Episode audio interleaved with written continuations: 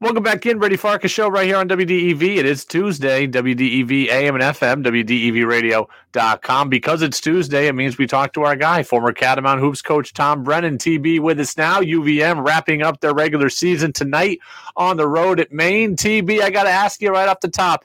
It's March 1st. What, what do you like better, the first day of March or the first day of the season back in October? Oh, March, without a doubt. Not even that's not that's for me. That's not even a discussion because now you've been through all the hard part. You've been through all the uh, hard part with the weather, uh, everything. The days get longer. Uh, I, I, can remember driving over to a couple championship games. Now that was March 17th, 15th, 12th, somewhere in there. But it, it just was you know the days were brighter it was it just was really exciting uh, and the thing about this is you know that if you win, you keep going, and if you lose, you go on vacation. So it's not the end of the world either way, uh, except when you got a team like this. Now, obviously, we uh, I feel very strongly about our chances to advance. But uh, I mean, talking back in the old days when I was three and twenty-four, you know, there was a, some nice thoughts of saying, you know what, we don't have to play anymore for six months.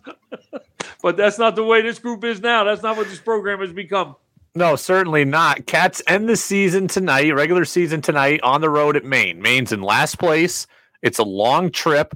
How do you keep everybody focused and motivated going into this one? I, uh, I you know what? I don't. Uh, that's a good question. Uh, uh, Davis, I don't think Davis is going to play, uh, but he's going to go, which tells you the kind of teammate that he is. hmm. uh, so, uh, you know, I, I don't know. I don't know what that's. A, it's as meaningless as it can be, except that we are every day we're playing for a seed.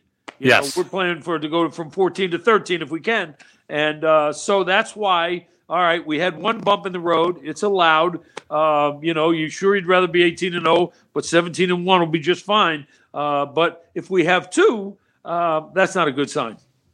TB, I've used the word concerning. I'm certainly not ready to say worried, but the last two games have been concerning to me.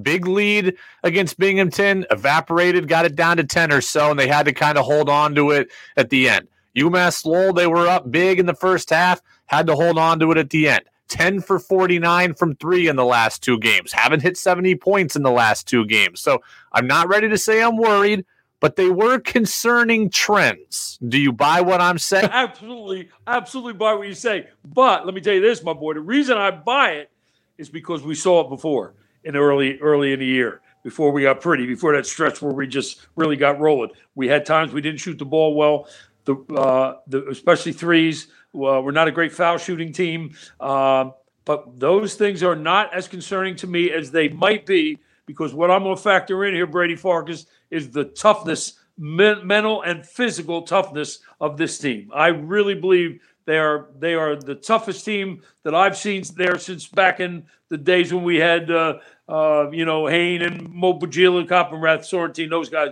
You know, and I put them in toughness order. Uh, but those other two guys did all the dirty work. We got guys that do that. Uh, Davis is so solid. So I just can't imagine, and I was a warrior, I am um, without a doubt, I'm not worried that we're, we're going to win three home games in the next week. I mean, see, I, I just think they're too tough.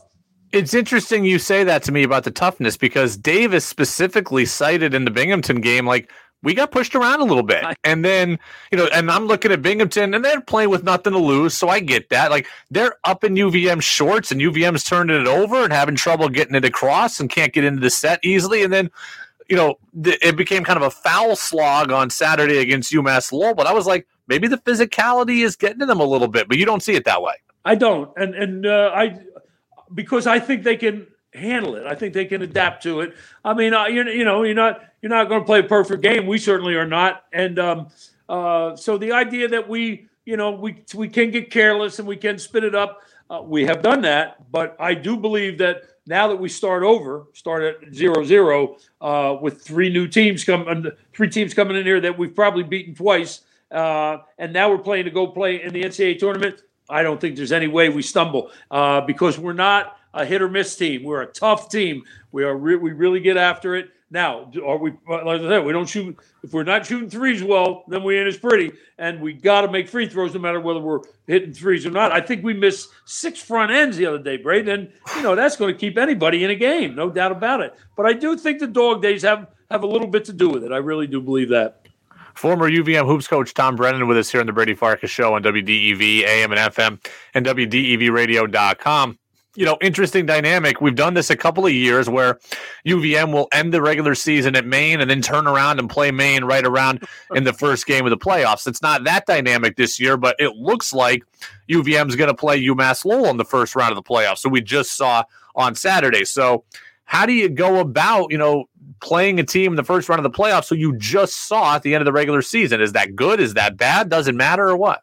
I don't think it matters at all. I don't. I don't think now, and and especially if uh, you know if you, I don't want to say this like a wise guy, but if you win the league by six games, you shouldn't worry about anybody else. You shouldn't worry about who you're playing. You, you've dominated everybody. You have just dominated the league. You've dominated it for years. This is nothing new. And uh, so the idea is that we're going to get three home games. We got to take advantage of that. And uh, it doesn't matter who we play. And a matter of fact, it's almost better to be playing them to remind you that, oh, by the way, we beat them by one point last week. Okay, let's figure that out.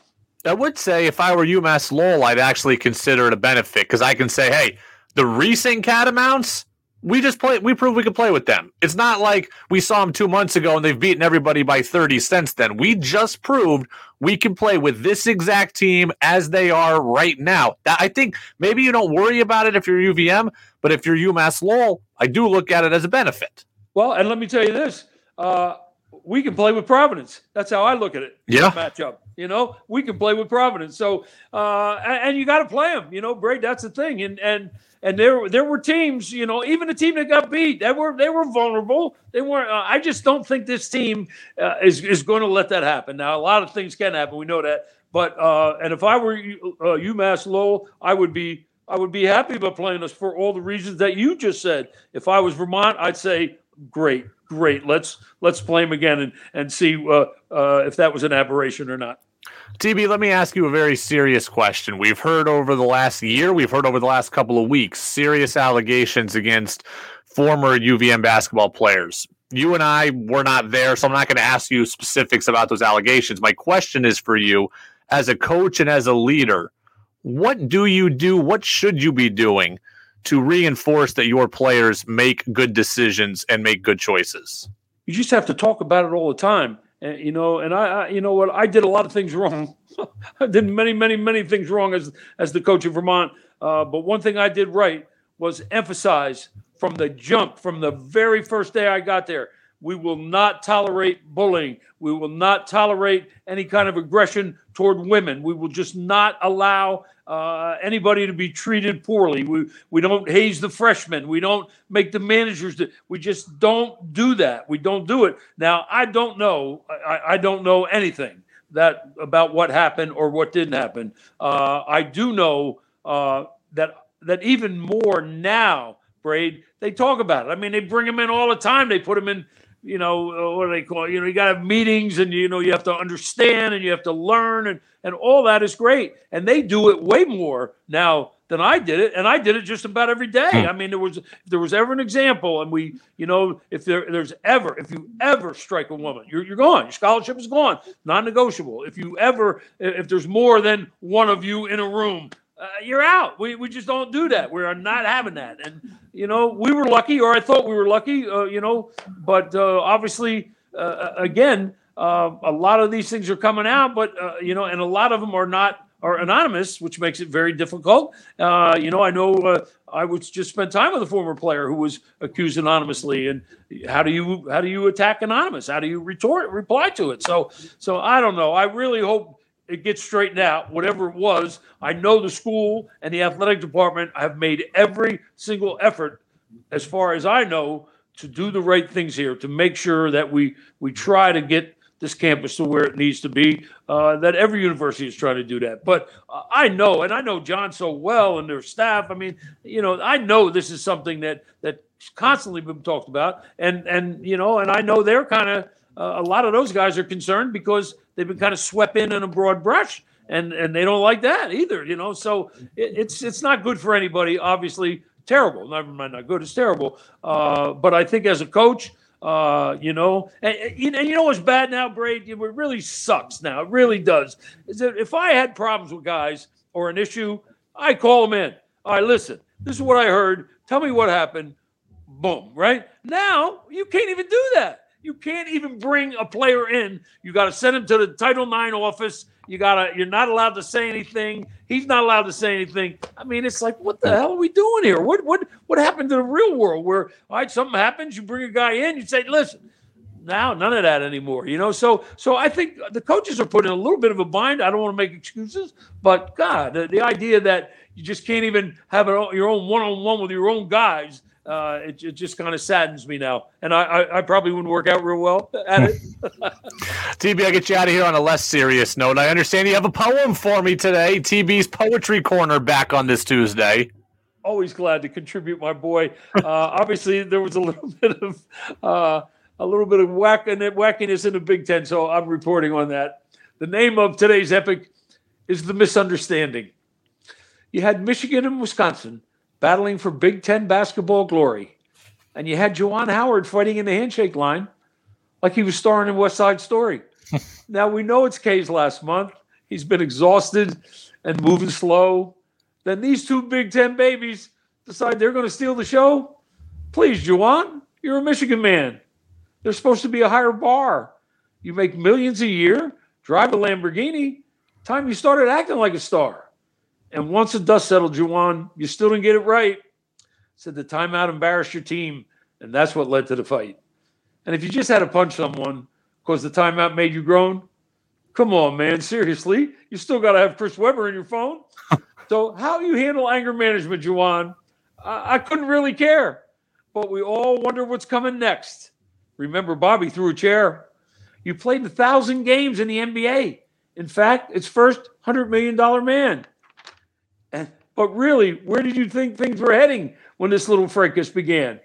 A full fledged brawl between both teams? Wouldn't that have been great? An embarrassment of epic proportions, not whether you're a seven seed or an eight.